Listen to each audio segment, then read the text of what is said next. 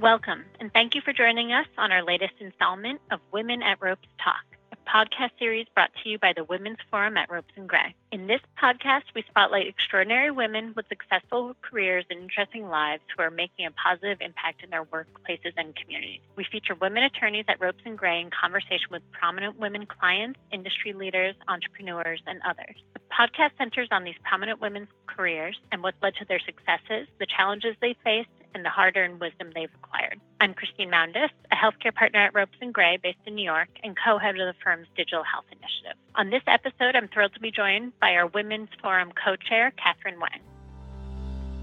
Catherine, would you mind introducing yourself and providing a brief overview of your practice? Thank you. I'm a partner in Ropes and Gray's Shanghai office with a practice focusing on China life sciences regulatory and compliance matters. Who's the special guest that you've been interviewing on this episode?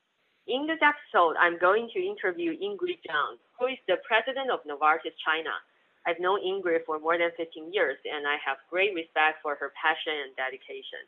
Her background and experience reflect a nice combination of Eastern and Western cultures.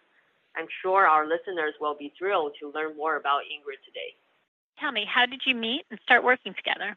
Well, it's very interesting because both Ingrid and I were former McKinsey consultants so we actually met, I believe, in McKinsey's Taipei office, where she traveled to Taiwan for a project um, from the U.S. And then we also became colleagues at AstraZeneca in China, where I had the legal department, and Ingrid was one of the um, leader for the oncology business unit. So we became colleagues again. What are the most noteworthy matters you've worked on together? We were recently able to start picking up some matters from Novartis China. Uh, we had worked on an interesting project that concerned about introducing Novartis gene therapy to one of the healthcare pilot zone in South China and see if that would be able to be used as an example of introducing um, therapies to address patients' unmet medical needs. What would you say is most notable about Ingrid's career? Uh, I think Ingrid is a very bold person. Actually, you can tell that she was a McKinsey consultant and then she moved into the industry. Before that, she was a scientist. So I think that represented her uh, brevity to enter into new territories, to experience new things, and to never be shy of the challenges. And she has been very um, adaptive, action oriented, and she was really a great leader. I have being able to witness her uh, changes and career advancement over the past 15 years, and I'm so proud of her. That's fantastic to hear. With that, I'll turn it over to you and Ingrid. Hi, Ingrid. Thank you so much for agreeing to chat with us today. Maybe we can start with your introducing yourself to our listeners. Hello, Catherine. Great to connect again. Um, and I'm Ingrid Zhang. I'm currently the president of Novartis Pharmaceuticals um, based in China. It's been a great journey. And Catherine, I still remember when we met um, in the Taiwan office, um, you know, over 15 years ago, where we both share a passion of healthcare. And today, um, I have actually been with Novartis for over 10 years and spent the last four years in this current role. Um, just a quick word about Novartis, right? We're a Swiss-based pharmaceutical company and what we believe in is to reimagine medicine in order to improve and extend people's lives. And we use innovative science and technology to address some of society's most challenging healthcare issues. And we discover and develop breakthrough treatments. And more importantly, we want to find ways to deliver them to as many patients as possible. And in China, um, my business has over 6,000 associates. And we are very, very vested in the common illnesses that impact a lot of people, including cardiovascular diseases, immunology, ophthalmology, neuroscience, and respiratory. Um, on the personal level, I am married happily with a very supportive husband and two children. One has actually has gone on to college already, and the other is still in elementary school. So Ingrid, indeed, we've known each other for I mean more than 15 years, and I've always been very amazed by your passion and dedication. I know you've been through different roles, so can you actually briefly describe your career trajectory? And what would be your biggest career wins to date, and how did it come about? So if I, if I reflect back on my career, I think there is a central theme, which is my passion about healthcare. I've actually approached healthcare in different ways. It goes back to my earlier childhood um, when two of my close relatives were suffering from severe illnesses and they were misdiagnosed and mistreated. And as a result, they passed away when I was very young. So that actually left a really, really big impact on me. And, you know, and, and there was a strong desire for me. How can I help others so they don't have to live through the same? Um, and, and when I was going through education in the US, um, I actually focused on science, chemistry, and chemical engineering, as well as did um, research in drug delivery. Um, there, there, was a lot of fun time, um, but I also realized that I, I probably didn't have the talents of, um, of uh, getting along very well with sales. And uh, and I also realized uh, research could take quite some time, and I was keen on making an immediate impact. Um, and so after business school, I, I actually also explored consulting, which is a lot of fun, as you know, Catherine. Huge yeah. intellectual challenge and solving difficult problems, right, facing senior leaders. And it's that, you know, positive experience carried me and then enabled me to actually move into pharmaceutical industry and move into corporate for the last uh, 15 years, um, where I'm working closely with development colleagues about commercializing, preparing for bringing innovations to markets in order to benefit as many patients as possible. Mm. Um, and, and, of course, I've actually worked extensively in the U.S., um, China, but as well as um, periods uh, in, in Europe. You you ask about the wings, right, of career. Yeah. Um, whereas I probably look at this not necessarily as wins and losses, but I look at, at the journey and where there's a milestone. And there are probably two milestones that I can share. Uh, one is when I was uh, appointed um, as the general manager and country president for Poland. Now, I, that's actually quite a bit of an unusual move, right? Uh, before I, I, I, signed on, I've not gone to Poland, visited, or traveled. Um, yeah. So it was it was a, it was a really really great experience, learning experience for me um, to lead the Polish organization and to get involved with industry association, um, which is allowing me to really keep an open mind, learn from this uh, quite challenging market, and work with Polish uh, you know talents and teams, both from the mind and heart so we can really win as one team. So that's a that's a really great learning experience for me. Um, you know, I also learned that, you know, how I can, in a smaller market, really think about how I can make a difference, how I can contribute by setting a strong foundation, build a team, then learn from how to embrace by working with not just the traditional stakeholders, but yeah. by other unusual players so we can form a stronger coalition and advocate for innovation. So that's the first one I would say. Yeah. And the second one, you know, of course, is uh, I got asked to to lead China. I have to say, um, you know, I was super excited when that came, but yeah. but secretly a little bit scared. I think for a whole month after that, I was I was still grappling with the the ask. Um, yeah. and, and, at the same time, also asked, I was asked to join the executive leadership team of pharmaceuticals, right, which is thirty billion dollar um, enterprise, along with my colleagues um, you know, I, I kept asking myself, how can I how can I live up to the expectations, right, of my um, my line manager, of my predecessor, of the company. Um, you know, I think this this sometimes can happen to women, uh, right? Um, mm. but, but but I lived one day at a time. I also focused on you know what I need to do, what are the priorities, and through the great collaboration of the team, the support of my colleagues, mentors, um, you know, I, I, really am having a fabulous time. Um, and, and, China now is a key growth driver and priority of, of global. I'm really happy to report that in the last three years we've grown strong double digits. And, and as I look forward, I, you know, I, I, I do see myself as the trajectory, and I am also looking forward to learn and delivering more milestones in the years to come. So, so Ingrid, what you just described, your career trajectory sounds really amazing. So, what was the most important advice that someone gave you in the past about your career? someone, which was actually a mentor of mine, uh, give me this advice. Ingrid, have some thick skin. So this probably comes as a surprise um, to you, and I was a bit mm. shocked when I first heard it, heard about it. Yeah. And, but but the more I think about it, the more I think about implication. I think the more I see value, especially for women, um, especially women, you know, early in their careers. You know, I think you know having thick skin really means um, you know don't be too sensitive for criticism. Yeah. Um, you know, uh, you know, and blame. Look, uh, you know, I don't want to.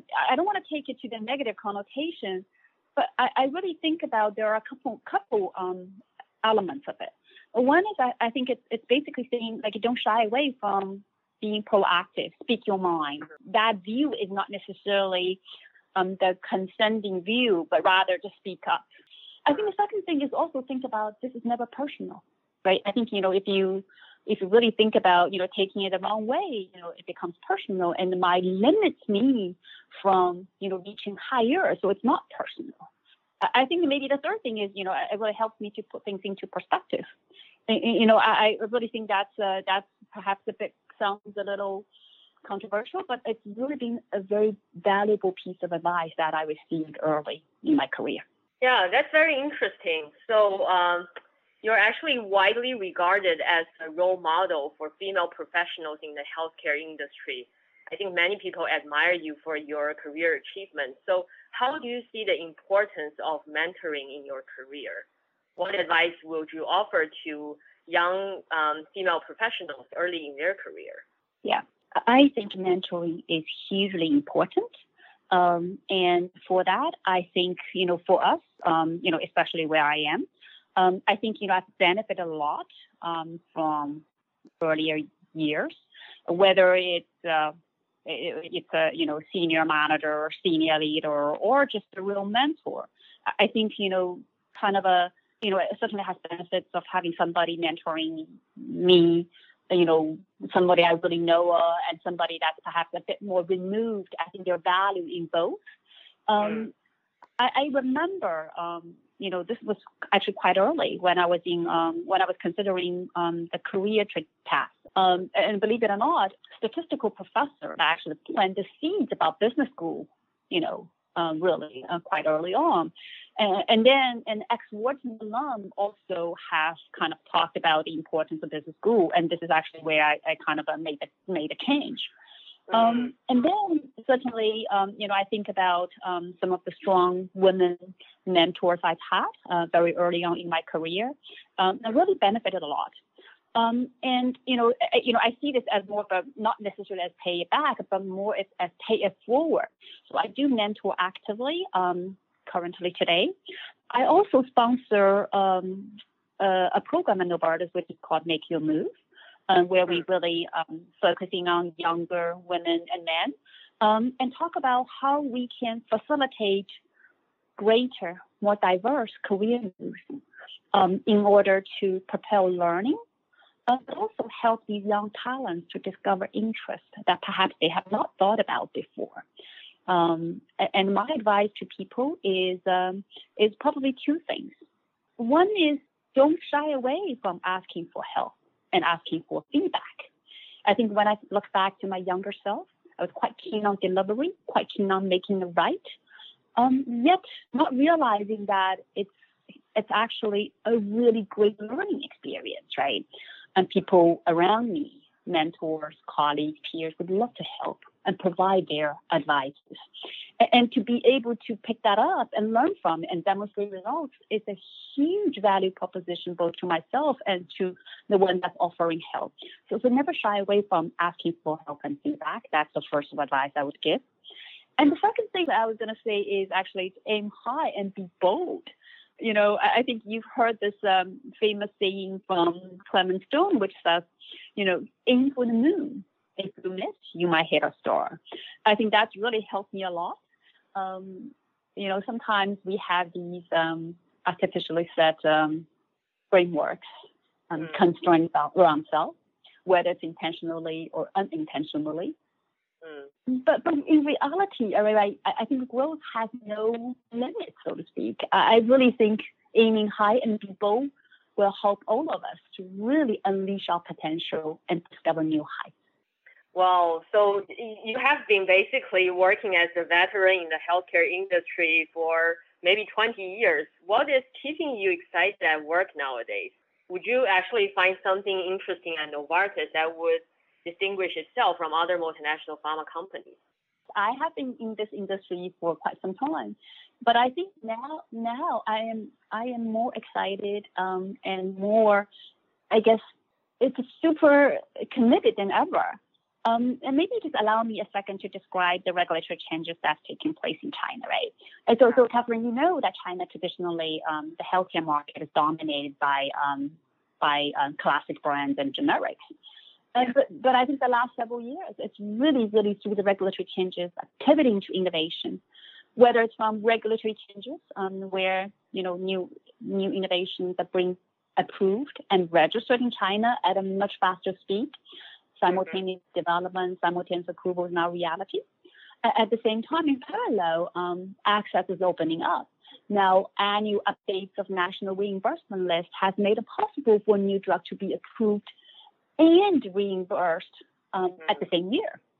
Um, you know, not to mention there's also possibility of commercial insurance and then and then the rise of digital health. I, I think, you know, what's keeping me at work is two things. One is the growth agenda, and the second is talent. And, and the, you know, speaking of the growth agenda, I really think it's all about innovation from a strategy perspective to execution and resourcing and the process that's all aligned in order to support that. Um, and the talent, we always talk about war for talent, but I think the intensity of that competition or is higher than ever.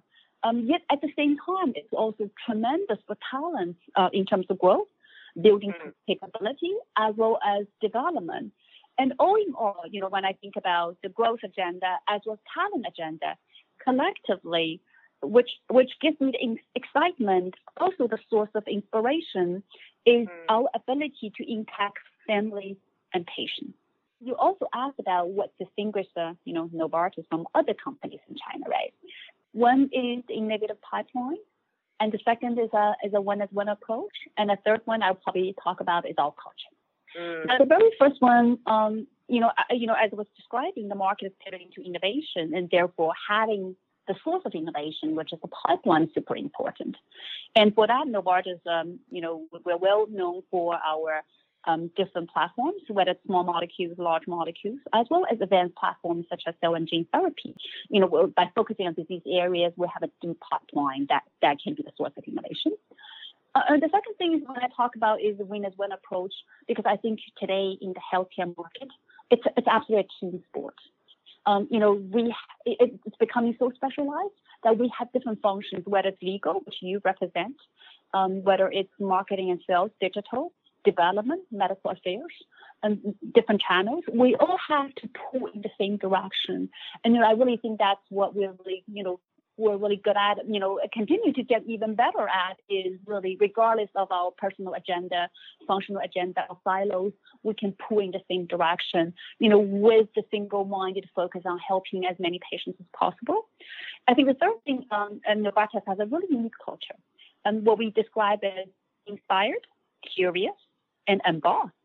Now, inspired and curious, that's probably actually quite, you know, accepted commonly inspired, you know, I mean, having a purpose in what we do every day. Curious meaning, you know, we take a learning approach and we are, um, we're never satisfied, but we, we think how we can do better. But I think boss that often becomes a conversation stopper. Um, most people ask, um, you know, you know, either becoming really happy that there's no boss that we do what we can. yeah, yeah or people yeah. as, as managers often ask, you know, how do I lead in unboss culture, right?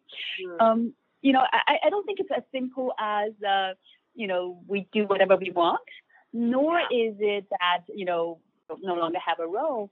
You know, when I think about the unboss, I think it really, it, it actually puts greater onus on the leaders to be able to provide the overall direction, um, mm. support the team as needed, absolutely not by micromanaging, but by mm. enabling the teams and remove barriers when it's needed. I feel like this is more of a servant leadership and more importantly, empowering the organization.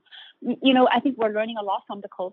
And, you know, I really think the unbossed culture has a long way to go in, in the future where there's a lot more uncertainties and changes ahead. I wanted to actually ask you a particular topic of interest, which is actually getting very popular uh, worldwide. It's the diversity and inclusion topic, and I believe it has become the priority agenda item for many companies and business organizations.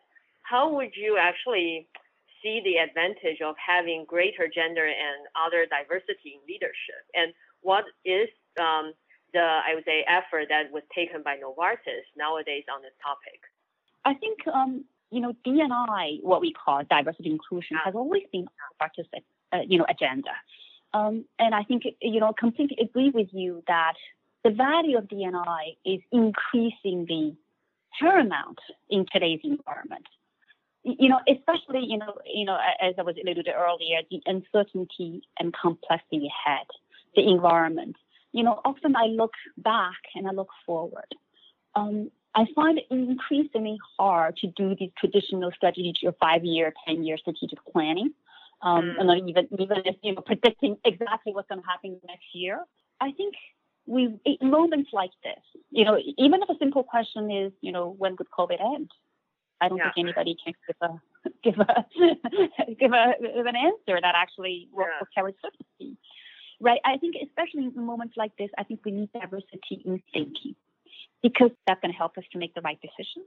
And that's also going to help us to not to miss important opportunities that perhaps is not is less, more left field than conventional. Um, and I think diversity manifests itself in many different ways. You talked about gender. As well as I think it's important to think about diversity experience and most importantly, diversity in thinking. Mm-hmm. And I'm quite proud of what Novartis has done. Um, I will share with you um, at the global level. Um, my boss, um, who is leading the entire Novartis Pharma organization, she's a woman, and uh, on her leadership team, um, we have six regional leaders that's leading the P&L. Um, and we're very equally balanced. Uh, three are men, three are women. Um, yeah. And uh, and then you know, speaking for the China level, um, you know, China historically has been doing a reasonably good job of you know maintaining the gender balance. I'm also happy to report that 60% of my my team, my direct team, are women. Um, and we have strong P&L leaders that you have as well as strong functional leaders, you know, such as um, HR and legal as well. Those strong female leaders. and more importantly, we all come from different backgrounds. From a geography perspective, you know, we have leaders very experienced in the U.S., um, China for sure, as well as Europe. Um, and, and, we also represent, you know, different industries, right? Pharma, medical device, that's that's that's quite um, that's taken for granted, but as well as mm. digital and tech. So I think a team like this you know, has a really good basic foundation for us to to really think diversely. But I also think diversity is a given and inclusion is a choice. You know, how can I as a leader be open, encourage speaking up and different ways of thinking, especially when we face with complexity issues. I think this is where the value of DNI really manifests itself. In addition to gender, we've also identified how to better balance work and life. Here at Novartis, um, we've rolled out um, different programs, including Choice with Responsibilities, which give employees and associates the flexibility of where to work. You know, uh, you know, of course, during COVID, right, people working from home. But you know, as we as China has come back to normal, we've also continued that practice. You know, associates have choices of where they work, whether it's in office, whether it's in the field, whether it's at home. You know, I, as you might know, I actually just went through quarantine of three weeks, so I've also worked in different locations, including abroad as well as in in a quarantine hotel and home. Yeah. It gives, really gives me a sense of how can I support the teams better to be more inclusive? And we also give paternal leave, um, meaning not just mother, but also the father um, yeah. leaves of you know equal length, um, and employees have the choice of, of taking that option. So I think you know the great beginning of, us providing a much more inclusive environment so our talents can flourish. Well, Ingrid, you know, actually, I feel like I have a complete uh, new understanding of what you're doing and why you're so successful. I, I thank you so much for agreeing to be our guest speaker. I actually learned so much from you. You are a perfect blend of Eastern and Western culture. I'm so proud of you. Catherine Ingrid, thank you both so much, and thank you to our listeners. For more information about Ropes and Gray's Women's Forum and our women attorneys, please visit www.ropesgray.com slash women. You can also subscribe to this podcast wherever you listen to podcasts, including on Apple, Google, and Spotify. Thanks again for listening.